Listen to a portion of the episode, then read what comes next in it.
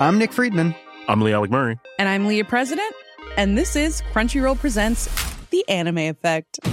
We are a new show breaking down the anime news, views, and shows you care about each and every week. I can't think of a better studio to bring something like this to life. And yeah, I agree.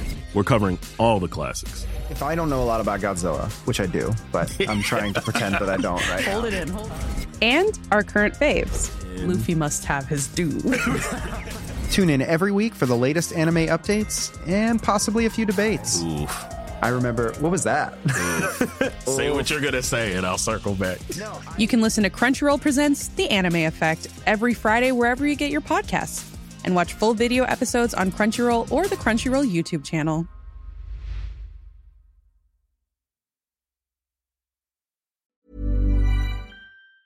Swifties Down Under are next in line to be part of the Taylor Swift Eras Tour phenomenon. The the pop star touched down in Melbourne over the past couple of days. The first concert tonight, as mentioned, and plenty of Kiwi fans made the trip across the Tasman. And among the many fans who have made that trek is Rebecca Trelease. She's in Melbourne, and it's a delight to speak to you once again. Hi, Rebecca. Hi, Mark. Thanks for having me back. Oh, it's a pleasure. It's a pleasure. I enjoyed it last time. So let's uh, let's find out what is the atmosphere like in Melbourne in relation to this first uh, concert tonight. Well, I think the city is already like a lot bigger than what I'm used to than Auckland, but it's getting busier every day as more people come in closer to the actual concerts that start tonight. Um, you're seeing lots of people walking around with the Taylor Swift merch bags mm. because that's already open and it's pretty fun being able to spot the Swifty and giving them a wave or just like stopping them and asking them what the line is like. How many Kiwis have you come across? Do they stand out in any way? I, I feel like every time I start talking, people have to like think as to what I'm saying. Um, so maybe I'm the one standing out. Uh, but what's amazing is so Taylor's only performing in three countries um, for this league. So she's in Australia, she's in Japan, and she's in Singapore. So basically, everyone from the Asia Pacific region is going to one of those locations. So, um, for example, there is a lot of people from the Philippines who were not able to get tickets in their location. So mm-hmm. they're all over here in Melbourne. And there's a fabulous free performance tonight of the drag performer Taylor Sheesh. Um, I'm super looking forward to that. This is not just about Australia. This is Asia Pacific representation. And uh, there apparently are very strict rules in place for. Um, now, what is it about friendship bracelets? I know all the Swifties have one of these, including Travis Kelce. Oh, uh, yes, he does. that's how he met uh, Taylor Swift, I understand. Mm-hmm. And so over the years, when Taylor's been building her fandom and her community of fans, she's been about sharing friendship bracelets right from the start. She has a song lyric in her recent Midnights album about friendship bracelets. So, as you can imagine, since July, um, fans have been preparing for this concert and exchanging these bracelets.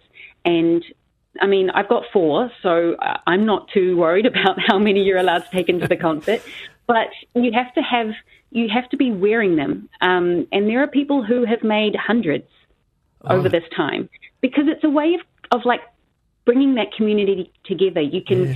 stop someone and say, "Hey, I want to trade a bracelet with you." And I was seeing that in the merch line yesterday. It was like it's really lovely. Yeah. Um, and so the taking away the ability to do that is kind of taking away a little bit of the fandom and mm. how we can like be fans. Why would they want to take away these bracelets? Uh, the, I mean, if you could visualize 300 bracelets uh, per person times 100,000 people attending, like. Um, oh, okay. I yeah. get it. I get it. So now you had a, um, a, symposium, didn't you, earlier in the week? How did that go? This is a, what, a Taylor Swift special event. Yeah, it was the Swiftposium 2024. Um, so we had three days of academics again across the Asia Pacific region. Uh, we came together, we had a fan event on Sunday, we had two days non-stop academic panels. Um, we covered everything from cybersecurity of how like scamming kind of increases in those locations where there are Taylor Swift concerts happening. Mm. Um, we had ways that you can identify mental health behaviors using Taylor Swift lyrics. Um, it was absolutely fascinating, and I'm so stoked that AUT was able to like contribute and help put such an amazing event on. Mm-hmm. So, which concert are you going to? I'm going to Sunday night. Wow. You excited? What, what are you feeling? Uh, yeah, yeah. Part of me is like 100,000 people. Again, that's a lot. And I don't know if I can um, visualize like being surrounded, especially in the last couple of years when there haven't been so many concerts or these big um, group gatherings.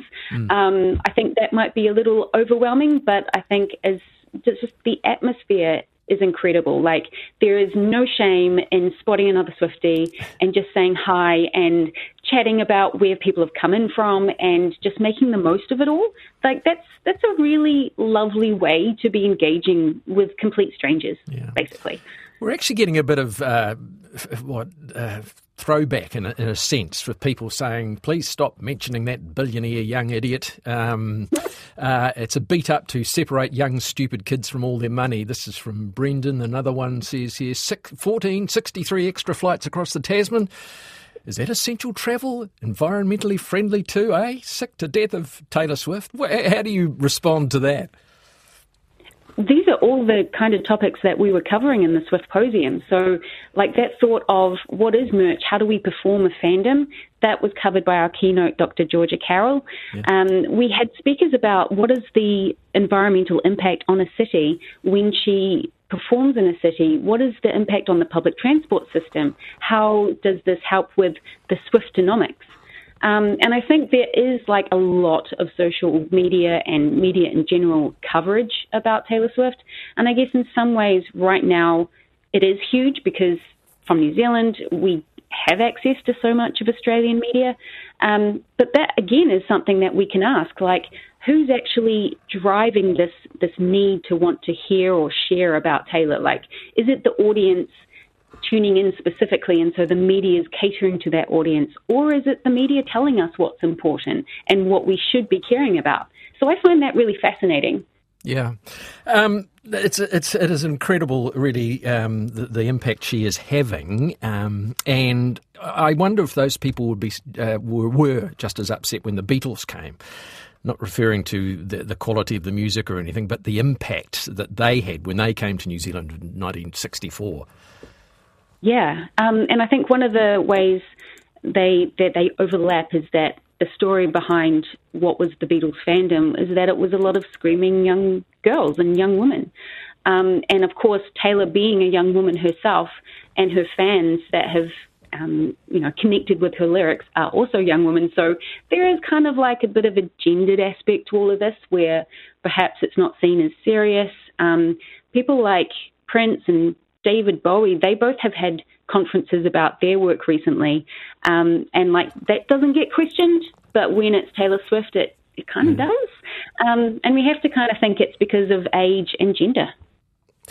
Well, look, Rebecca, you have a wonderful uh, night on Sunday night at the Eras concert and enjoy the experience. I'm sure it's going to be, well, it's something you'll take uh, forever. You know, you, you will remember yeah. forever. Oh, my goodness. I don't know if I'm going to have a voice Monday morning, so um, that'll be fun. Good on you. Tired of ads barging into your favorite news podcasts? Good news. Ad-free listening is available on Amazon Music for all the music plus top podcasts included with your Prime membership. Stay up to date on everything newsworthy by downloading the Amazon Music app for free or go to amazon.com slash news ad free. That's amazon.com slash news ad free to catch up on the latest episodes without the ads.